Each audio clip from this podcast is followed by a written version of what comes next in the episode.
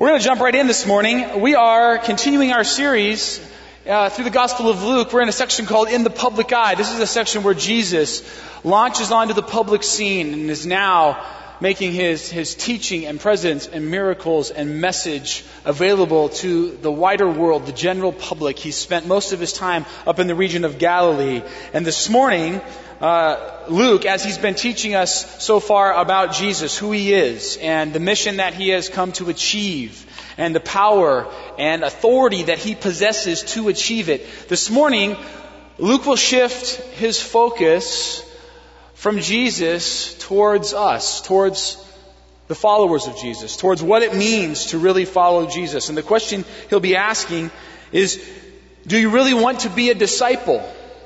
Are you really up for what it takes to call yourself one who is committed to Christ and His kingdom and His mission in this world.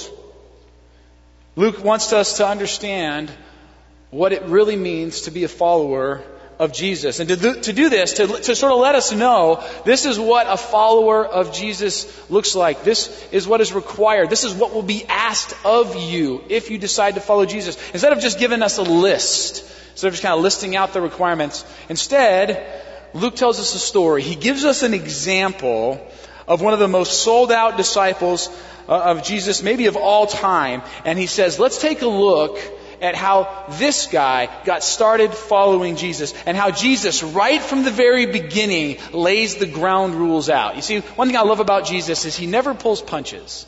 We don't serve a God who sort of tries to reel us in by kind of softening the truth or giving us uh, partial realities. Right from the very beginning, Jesus is very upfront with people when he says, This is what it means to be one of my disciples, to follow me. We're going to see that in our story today. Luke chapter 5. If you have your Bibles, pull them out, open to Luke 5. If you are using one of the Bibles in the pew racks, we're going to be on page, I think, 1019. Yeah, so flip to 1019, Luke chapter 5.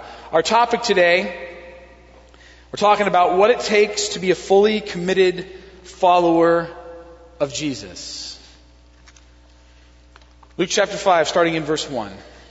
One day, as Jesus was standing by the lake of Gennesaret, the people were crowding around him and listening to the word of God. He saw at the water's edge two boats left there by the fishermen who were washing their nets. He got into one of the boats, the one belonging to Simon, and asked him to put out a little from shore. Then he sat down and taught the people from the boat. When he had finished speaking, he said to Simon, Put out into deep water and let down the nets for a catch. Simon answered, Master, we've worked hard all night and haven't caught anything. But because you say so, I will let down the nets. When they had done so, they caught such a large number of fish that their nets began to break. So they signaled their partners in the other boat to come and help them. And they came and filled both boats so full that they began to sink. When Simon Peter saw this, he fell at Jesus' knees and said, Go away from me, Lord. I am a sinful man. For he and all his companions were astonished at the catch of fish they had taken, and so were James and John, the sons of Zebedee, Simon's partners. Then Jesus said to Simon, Don't be afraid. From now on, you will fish for people. So they pulled their boats up on shore, left everything, and followed him. Now, right at the, t- the top here, I just want to remind you that this is not the first time Peter has met Jesus. Sometimes in the, the, scriptures we have this idea that Jesus just sort of shows up on the scene, meets people and says, come follow me, and they drop their lives and follow, and all they know of Jesus is this one conversation and this one interaction. And we have this idea, this kind of false idea, I believe, that that is great faith. Actually, friends, I think that's just crazy. And it's not actually really how it ever happens in Scripture. Peter has a lot of familiarity with Jesus up to this point. This is not their first encounter. Actually, Peter has been hearing for, from Jesus for quite some time now. He has heard Jesus teach on a number of occasions. He has discussed Jesus with his friends, co-workers, uh, certainly with his brother. He has seen Jesus, we can assume, perform numerous miracles, healings. Peter lived in the town that was Jesus' home base, the town of Capernaum. And so we know of at least from the Gospel of Luke alone one miracle that Peter has witnessed. Because last week, who does Jesus heal? Yeah, he heals Peter's mother-in-law. Like, P- Peter has an in-family healing relationship with Jesus. So he knows who Jesus is. He's very aware of Jesus. And yet, at this point in the story, according to Luke, Peter still seems to be someone observing Jesus from a distance. Maybe he's, he's still investigating Jesus. Maybe he's still checking out this mysterious rabbi from Nazareth. Maybe he's sort of watching, calculating, discerning. Maybe he's bought in. Maybe on some level he's for Jesus. He's a fan of Jesus. He might even be a believer or a follower on some level. But what we do know is this. He has not yet fully surrendered his life to Christ.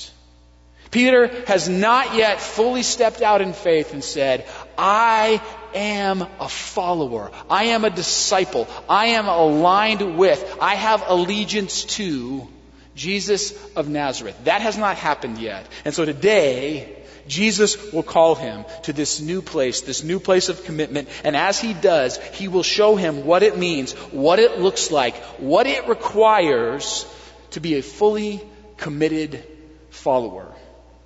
Now, right out the gate here, Luke sets the scene for us. Jesus is preaching along the western shore of the Sea of Galilee, a body of water that actually goes by three different names. Kind of like different cities or places will have a variety of names that different people call them. This sea is sometimes referred to as Sea of Galilee, sometimes as the Sea of Tiberias, other times as the Lake of Gennesaret. Luke chooses Lake of Gennesaret probably, most likely, to describe a little bit more specifically where exactly is on this particular day. Remember Luke, he's into details. He calls out details for a reason. Um, so Jesus is teaching on the shore, probably south of Capernaum, near this city, uh, this small, small fishing village called Gennesaret. And the crowd gathering to Jesus, come to hear Jesus, gets so big that they can no longer hear him, and Jesus is being forced back. And so, what Jesus decides to do is look for a better venue. And it just so happens that along the coastline here, scholars tell us that in Jesus' day, there would have been a number of very sharp, small inlets where if you sat on a boat in the water in the middle of the inlet, the surrounding hillside would have formed almost a perfect amphitheater so that the crowd could have stood on the hills around the boat on the shore and they could have heard Jesus teach without him having to even shout. It was almost as if they had like an amplification system, a microphone, a, natural microphone of some kind. But Jesus could have arranged it so that, so that all these people could actually hear what he was saying. And so that's what Jesus is looking to do. And yet, as is so often the case with Jesus, he has an ulterior motive. While he's doing one thing, he's actually working something out as well. He has got in mind something much more than just working out a place to talk. Luke tells us that it just so happens that where Jesus is, there are a group of fishermen nearby on the shore. These, these fishermen are not there to hear Jesus. They are not standing around pressing in like the crowd is. They are not there to hear his words. What does Luke say these fishermen are doing while Jesus is teaching? They're what? Yeah, they're washing their nets. Luke, again, gives a lot of detail here for, for very specific reason. First of all, he tells us there are two boats. He's, he makes note of that. He says there are actually two boats on the shore, and he says there's this group of fishermen, not just a few, but kind of like a whole crew of them, and they are washing their nets. Now, there, are three kinds of fishing that was done in the first century on the Sea of Galilee. Three different kinds of fishing in Jesus' day. First, there was line fishing. Uh, this is kind of fishing that we generally think of when we think about fishing. You had a line, you tossed it into the water, you're trying to catch a fish.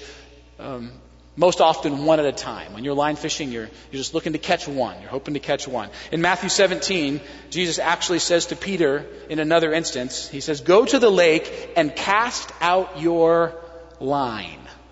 He's telling Peter to do some line fishing. And in this particular instance, Peter goes, he does some line fishing, he catches a fish, and the fish has what in its mouth? A coin. Remember this. And then so Jesus uses this kind of strange reality as a teaching opportunity to teach Peter about some things um, around the kingdom. But there's line fishing. We see that as an example of line fishing in the scriptures. So, line fishing, next there was one man net casting. One man net casting was generally done from shore. What a person would do is they would have a small circular net. On the perimeter of that net were a, a bunch of weights, and the fishermen would walk the shallows searching for schools of fish. And when they spotted one, they would cast the net out into the water, hopefully over the school of fish. The weights would come down around and they would haul in a catch of fish. One man net casting. Another time, Jesus interacts with his disciples. We're told that they are along the Sea of Galilee, and it says the disciples were casting a net into the lake. So, in this instance, they were doing this one man net casting, another example of fishing in the scriptures. And then there's the third and kind of final way that fishing was done in Jesus' day. This final way was called drag net fishing. Drag net fishing was professional fishing. Dragnet fishing was done out in the deep water. It involved a, a, series of larger nets that were all fastened together into one giant rectangle. Scholars tell us that the size of a drag net that fishermen would use would often be the size of a football field. So these are enormous nets, huge nets. They could be as long as a quarter mile. And what the fishermen would do is they would line one edge of this giant rectangular net with corks to keep it afloat, and they would put weights on the other end. They would string the net in between two boats, and then they would move apart to let down the nets, creating sort of this wall of net in the water, out in the deep water. And then the boats would sail in a circle and create this giant net fishing pen. And as the net kind of came in and got smaller, one of the fishermen sometimes would dive in and pull net fish out of the nets, and that's how they would do fishing on a larger scale, or they would drag the nets in. So, as we read this story, understanding that there's a crew of fishermen, that there are two boats on the shore, what kind of fishing can we assume has been going on just prior to this incident that we read about here today? Yeah, we're looking at the drag net fishing today, aren't we? There's been some drag net fishing happening. And we need to understand this because when Luke points out to us that these fishermen are on the shore washing their nets, sometimes I think we get this idea that they're like at the dock and they've got their power hose and they're just sort of spraying off their little fishing net. It's like no big deal. It was a fun day out on the lake with their kids, you know, and they had some bobbers and some worm. No, this is not at all the scene. These were massive nets. These nets represented their livelihood. These nets were very important. Professional fishermen, like these guys, would spend all night fishing, and then they would spend all morning and into the afternoon preparing, cleaning, maintaining, washing off their nets. Those nets represented life for them. And so when Jesus comes along, finds these fishermen cleaning off their nets, and he hops into one of their boats at the end of their long night of fishing and says, Hey guys, you know, looking for someone to take me out into the lake. Would you just, you know, stop what you're doing and, and float me out into the middle of this inlet for a minute? It's not the most convenient time.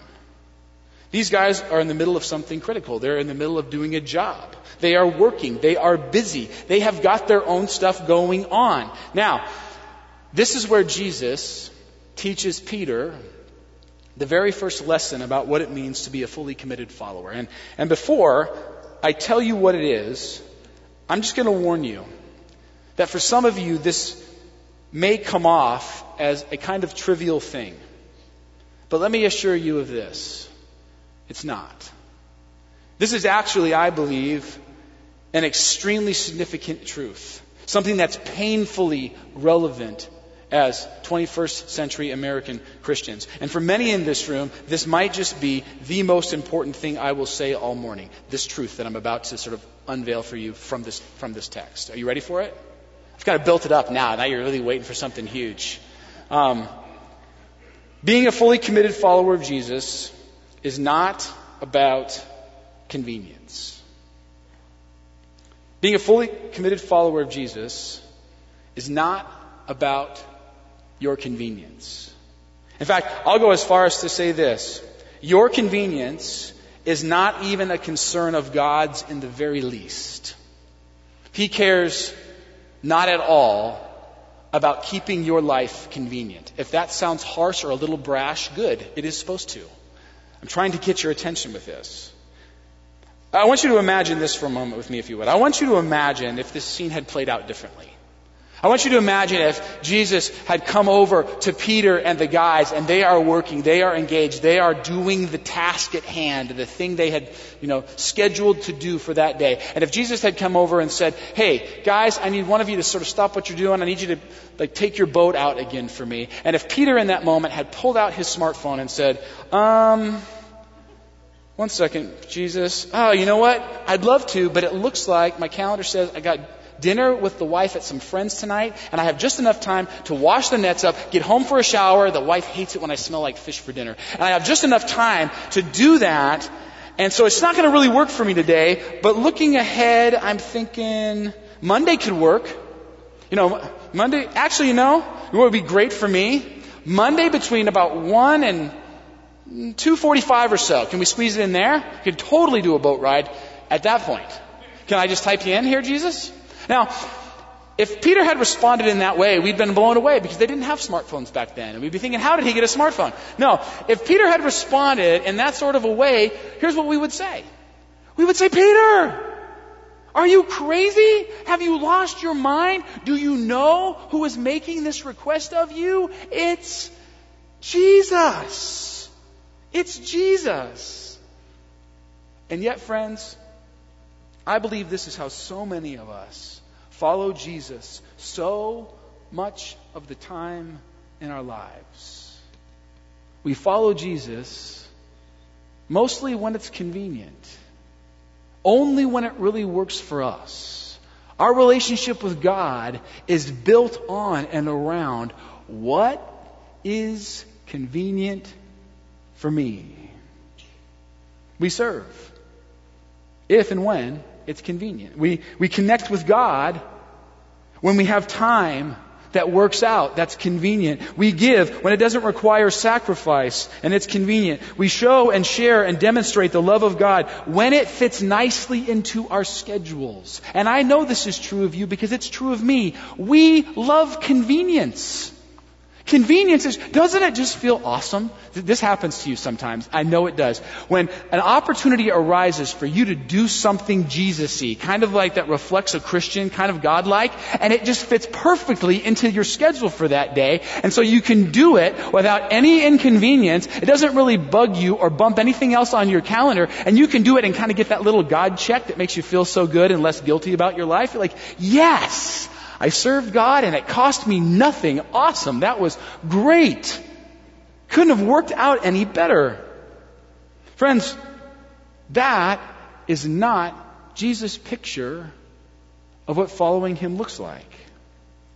You see, instead of establishing Jesus and His priorities for our lives as our highest priority, we so often follow Him only when He works with our priorities.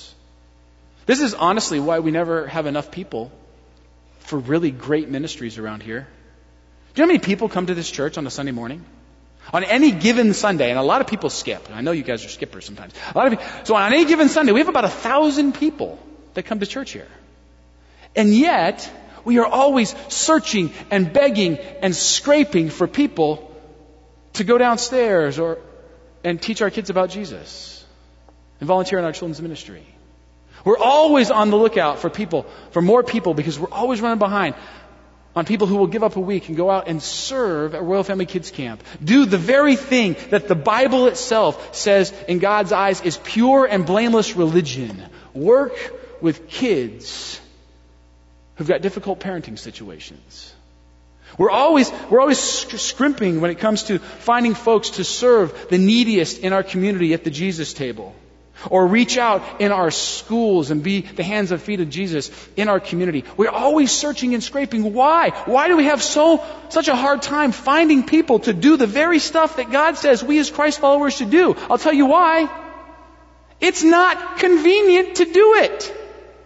It takes sacrifice and effort, and it means you have to rearrange stuff on your calendars. And we, as 21st century American Christians, we love to serve God when it's convenient. And I'll tell you what, I'll tell you why God, I think, loathes convenience. I'll tell you why He loves to inconvenience His people. Here's why.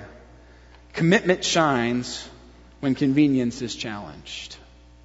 You want to find out how committed you are? You want to see how committed somebody else is? Throw some inconvenience into the equation and see what happens. Friends, you know this is true because there are things and there are people that you will make a priority, that you will find time for, that you will make sure you get to no matter what. Nothing can stop you. Even when it's not convenient, you're committed. And then there are people and things that as soon as it gets hard and as soon as it gets challenging and as soon as there, there's a barrier, you're out. It's just not going to work. It is not convenient. Again, the convenience or lack thereof reveals your commitment. And I guess when you think about it that way, let me ask you this question. Where is God on your list? Where does He fall on your convenience commitment list? Where is, where is serving on your list? Do you just do it when it's convenient, or do you do it because you're committed? Where is connecting with the body of Christ? Where does being a part of your church family fit on the convenience commitment scale in your world? Are you committed, or do you just do what's convenient? See, right away in this story, Jesus asks Peter to do something that's not convenient, and I think it's his way of saying, Peter, there's a decision to make because if you want to commit to following me, this is how it's going to be. Not your schedule, not your convenience, not your priorities, mine. Being a fully committed follower of Jesus is not about convenience. Next, Jesus shows Peter how being a fully committed follower is choosing God's will over our will, even when we don't understand. When he had finished speaking, he, Jesus, said to Simon, Put out into deep water. They're going out to fish in the deep water, right? We're doing that dragnet fishing. And let down the nets for a catch. Simon answered, Master, we've worked hard all night and haven't caught anything, but because you say so, I will let down the nets. Friends, Peter is an expert fisherman.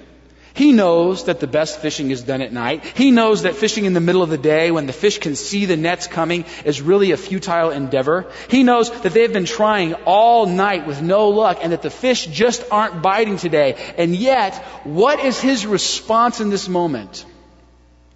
But because you say so. I want that to be a life verse for my kids. I'm thinking about like stenciling this verse in my kitchen on the wall. But because you say so, Dad, I will clean my room. It's just a slight paraphrase from the biblical narrative. I think it could work. Friends, if you follow Jesus, sometimes God will ask you to do things that do not make sense to you. This is just part of the drill. It's like part of what it means to be a Christ follower. You don't get it. He does. He wins. He's the authority. He calls the shots. You do it anyway. Why? Because He says so. Just this past winter, I had a chance to take my kids um, skiing for the first time. Actually, my daughter went skiing and my son went snowboarding, and so they're both like on skis, on a snowboard. The, how many how many skiers in here? Downhill skiers? How many snowboarders? Okay, skiers versus snowboarders. Raise them high. Skiers, snowboarders. Man, the skiers won both services. So, anyway, in both sports, one thing I realized as I was trying to give my kids some tips on how to successfully navigate the hill was that you actually have to lean forward. You have to lean downhill to be successful and to be good at, at, at both things, at skiing and snowboarding. When you ski, you're actually supposed to not have your weight on the back of your boots. You're supposed to lean your weight towards the front of your boots. But I'll tell you what, when you're first learning, that is one of the most counterintuitive things to be told because you're looking at this hill. You're standing on these two slippery skis. You can't control them. You know you're going down the hill and all you want to do is lean back. And your dad keeps saying, lean forward, lean forward. And you're thinking, dad, I'm not dumb. Right? And my son's doing the same thing. He's leaning back on this snowboard, you know, and I'm thinking, you have to put weight on the front foot. What's funny about that is that even though everything in your mind is saying, I should lean back, I should lean back, actually, if you decide to lean forward, lean into the hill, you can turn easier, you have more control, you have less chance of falling and getting hurt than you do if you lean back. But what you have to do is you have to learn to not trust your own thoughts, your own instincts. You have to learn to trust the one who is teaching you. And this is how it is when we fully commit to, commit to follow God, friends. So often in our lives, God will say, lean forward, follow me, do it my way. I know it does not make sense, but please, will you trust me? Now, for some of us, the problem quite often isn't that we won't do what God is saying. I mean, most of us in this room read this story and we think, well, if Jesus shows up and tells me to do something, even if it doesn't make any sense at all, if Jesus says it, I'll do it. Right? Most of us would say that. But I guess the problem is that it's hard to live a because you say so life with God if you never actually take time to listen to what God is saying. Let me ask you this, church.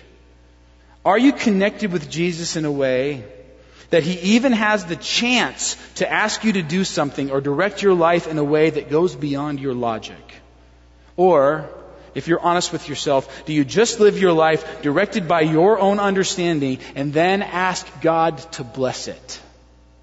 You see, there's two ways to live a life with God. You can say, Lord, where are you leading? I want to go. I'm listening. You lead. I'll follow. There's another way to live your life. You say, God, I'm going here and I'd really like for you to get on board with my plans. Both of those are disguised as Christianity. Both of those are disguised as being a disciple of Jesus. One of them is not. One of them is not following Jesus at all. You see, a because you say so life requires a life of intentionally connecting with God such that He might have the opportunity to direct your life and your actions and your paths in a way that does not make sense to you. But to even receive that command, to even have the chance of obedience, you have to hear Him first. Are you connected with God in that way? One of the things that we're doing in the next few months as a church staff is that we're setting some goals. Um, we're setting some goals for ourselves. We've been doing that as a team. Um, some of our goals are, are sort of around like working here at the church and ministry goals and job performance. But every single staff member is setting one goal this summer, one goal on how we will intentionally connect with and hear from God over the next three months of summer.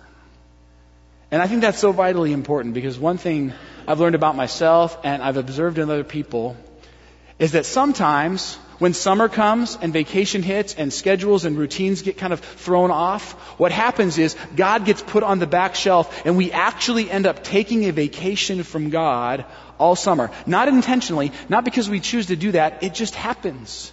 And then you find yourself in the fall going, man, I should really connect with God. I haven't like spent any time with Him for, wow, three months.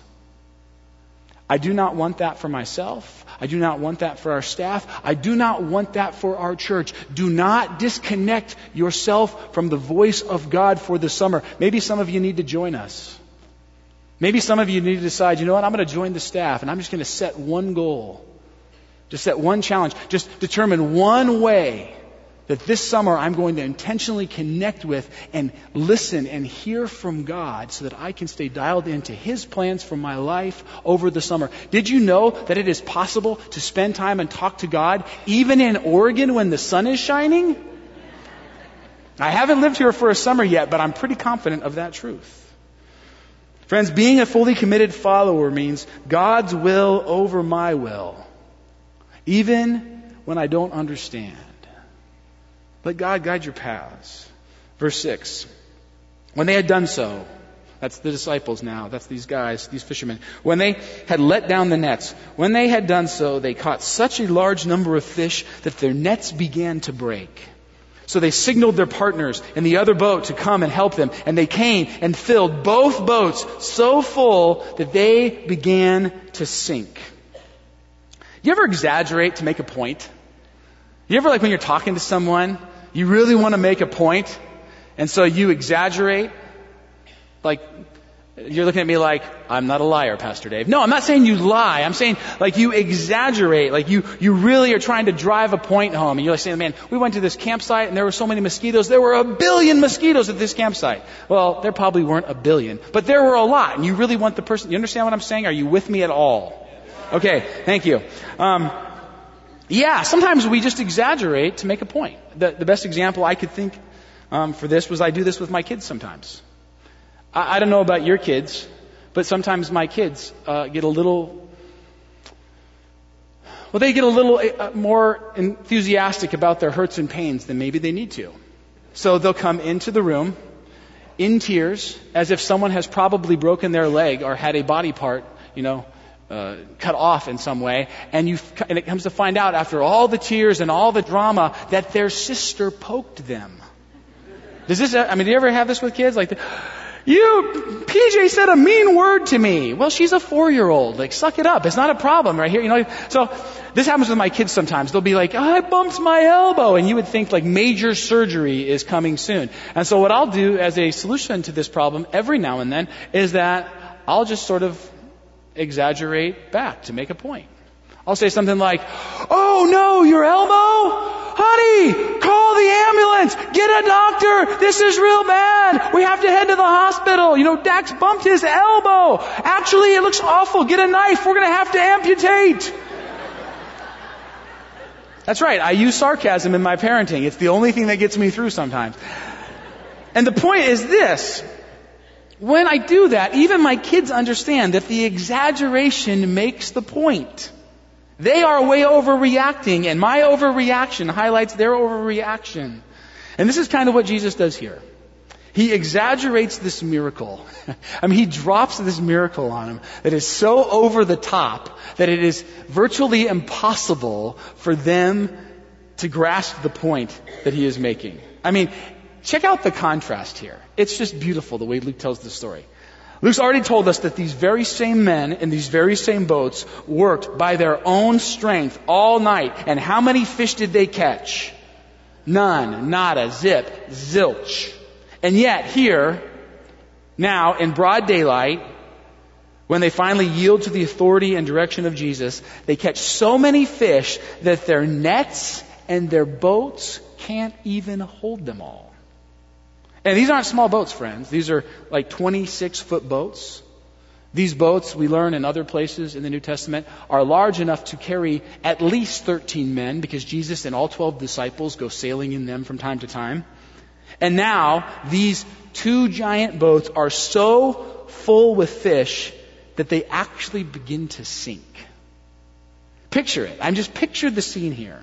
Picture the absolute mayhem of this moment. Picture these fish flopping around, spilling out over the, over the sides. These fishermen struggling and wrestling and throwing fish into these boats, trying to keep the boats afloat, trying to get them in shore, trying not, not to let the fish get away. And then best of all, in the midst of the madness, just picture Jesus standing in the center of it all, watching the chaos, observing this moment with a smile on his face and a look in his eye that when Peter sees it says, And now you know, Peter.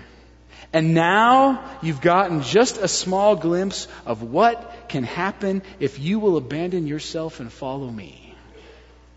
You see, on your own, by your own strength, you can do nothing. But if I'm calling the shots, what can happen? It can go so far beyond your wildest dreams, beyond even your comprehension. Friends, being a fully committed follower of Jesus means God wants to do things in and through your life that you can't even imagine on your own. Do not let uncertainty, do not let inconvenience rob you of the boats full of fish God has down the line for you. And, this point, this this awesomely exaggerated miracle that Jesus drops on these guys here. Not that the miracle was exaggerated, it actually happened. It's just that Jesus kind of outdoes himself here. He could have just probably given him 40 fish and made his point, but he goes with like 640. So, uh, this exaggerated miracle is not lost on Peter. Listen to his response, verse 8. When Simon Peter saw this, he fell at Jesus' knees and said, Go away from me, Lord, I am a sinful man. For he and all his companions were astonished at the catch of fish they had taken, and so were James and John, the sons of Zebedee, Simon's partners. You see, in this miracle, all of a sudden, Peter sees who he's dealing with. In this moment, maybe for the first time, he starts to understand that there is something different about Jesus. He is not just a teacher. He's not just a miracle worker. He's not just some rabbi. He is actually the one who possesses the power and holiness of God himself. Earlier in the passage, in verse 5, you'll notice that Peter addresses and refers to Jesus as what? He calls him master. Yeah, he calls him master. It's a, it's a word that's only used in Luke. And it, it's a very respectful term, and it means someone who has respect and authority in society. But here, now, Jesus is no longer master. Now, Jesus is Lord, Kyrios, one who has authority and power and sovereignty, not just in a general sense, but over one personally. You see, something has now changed between Peter and Jesus in this moment. You see, what Peter understands about this whole miracle, what he understands about this whole event, is that, that the fish in the boat are not about the fish in the boat. It's not what this is about. It's not about, look how cool Jesus is, he can make fish appear. No, this says something very deep about who Jesus is, and then, because of who Jesus is, who Peter is in relationship to him. Go away from me, Lord, for I am a sinful man. Now, one thing here about being a sinful person, being a sinner, this confession that Jesus, or that Peter makes, this is not Peter saying, Go away from me, Lord, I've sinned. Go away from me, Lord, I doubted you. Go away from me, Lord, I did a few bad things this week. God, you know, on Monday I said a cuss word, and on Tuesday I lost my temper, and then Wednesday there were those lustful, greedy thoughts. No, that's not what's happening here. This is Peter understanding how entirely and completely and deeply sinful he is when he stands next to the holiness of God found in Jesus.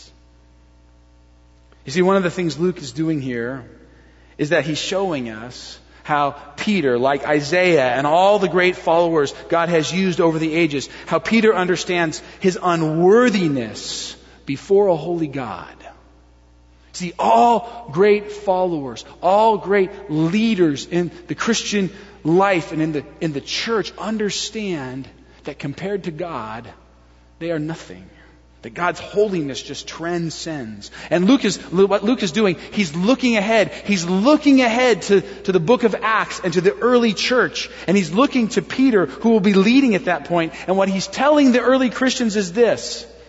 Even with all this guy's faults, even with all his mess ups and mistakes and blunders and betrayals, this guy understands something so central that the power of this movement comes from God, not from him.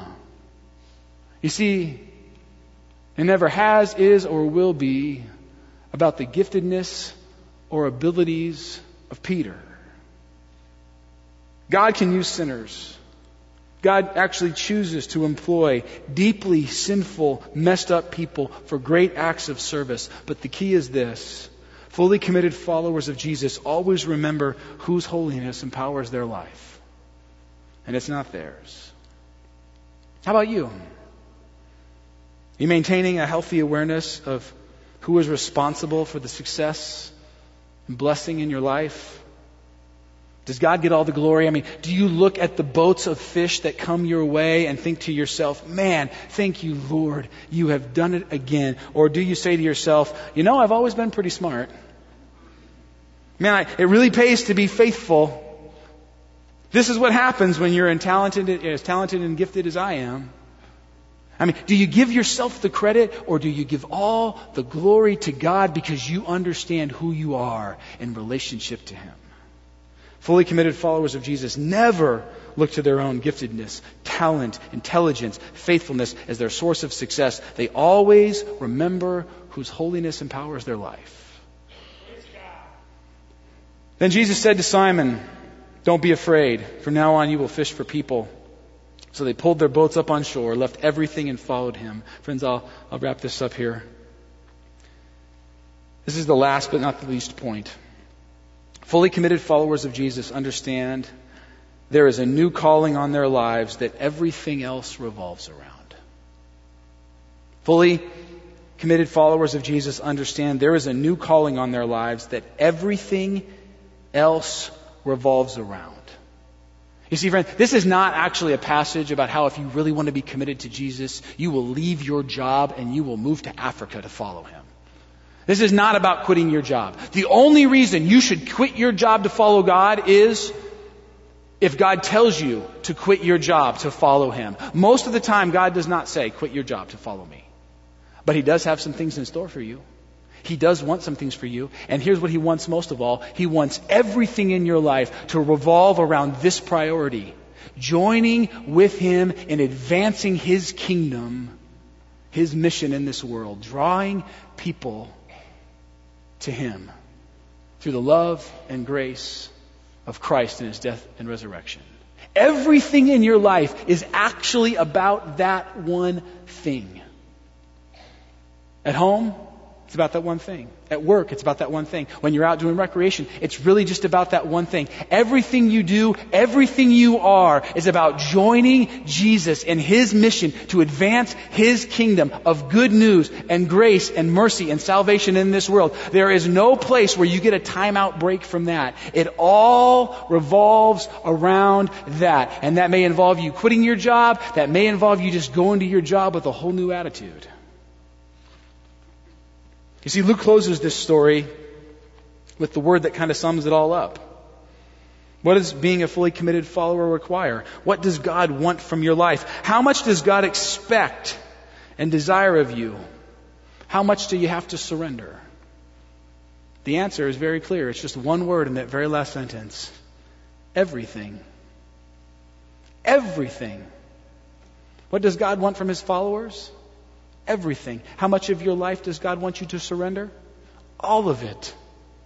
These guys have just had the most prosperous fishing day of their entire lives, and yet they walk away. They just lay it down. They leave behind their boats and their nets and their business. Why? Because that's what God asks. And what God wants is always the most important thing. Is that you today? Is that you today with Jesus? Are, are, have you given him everything? Are you a disciple? Are you a follower? Are you one who has declared allegiance with Jesus? And if so, have you given him it all? Or are you still holding out? Do you still have some things tucked back here on, on, on, another shelf that you're saying, God, you can have all this stuff, but this one relationship, this one area of my life, this one habit that, that I have, um, this one thing that I'm engaging in, this one thing that I've decided I will not do, I am not letting you in on that. You see, Jesus, from the very beginning, right off the bat, says, That's not how it works with me. If you want to follow me, I require it all, and I am coming for it all. There's this amazing verse in, in uh, the book of Hebrews. It says, Since we are receiving a kingdom that cannot be shaken, let us be thankful and so worship God acceptably with reverence and awe, for our God is a consuming fire. You ever been in a fire? You ever watched like a forest fire rip through an area? You know what's left when it kind of cruises through? Nothing. Because fire is jealous for everything it can get its fiery little tongue on, right? That's how our God is. He is a consuming fire. He wants all of you. And here's the wonderful thing about following Jesus. Here's the wonderful thing about this call to come and give everything for Jesus. He says, Come and give everything for me because before you do, you need to know that I've already given everything for you. You can trust me with your life because I gave my life for you. Our God can be trusted with all that we have and all that we are because He has given us all of Him. Where are you at with Jesus today? Have you given him at all? Are you holding out because you don't understand? Are you holding out because it's not convenience? Are you missing out on the, the boats full of, of fish and blessing that are down the road for you if you would just turn over some other areas in your life? Consider that this morning as we come to the table. This table reminds us of everything God has given to us. But before you come, I just want you to ask yourself this question God, is there any place in my life I still need to give to you? Is there anything I still need to turn over and say, You are Lord, you are sovereign, you are in control even of this? And I choose to trust you because of who you are and what you did. When you're ready, come to the table, grab the bread and the cup, take them back to your seats, hold on to them. We're going to receive them together in just a moment. Father, thank you for this morning, for fishing stories that aren't just fishing stories, but are stories about life with you. Reveal to us, Lord, this morning. Some of us will sit here and we won't, we don't know where those places are. We, are, we aren't even aware that we are holding things back. And so, God, by your, the power of your Spirit, reveal in us, reveal to us the places where we can more fully surrender to you everything. That's our prayer. In Christ's name. Amen.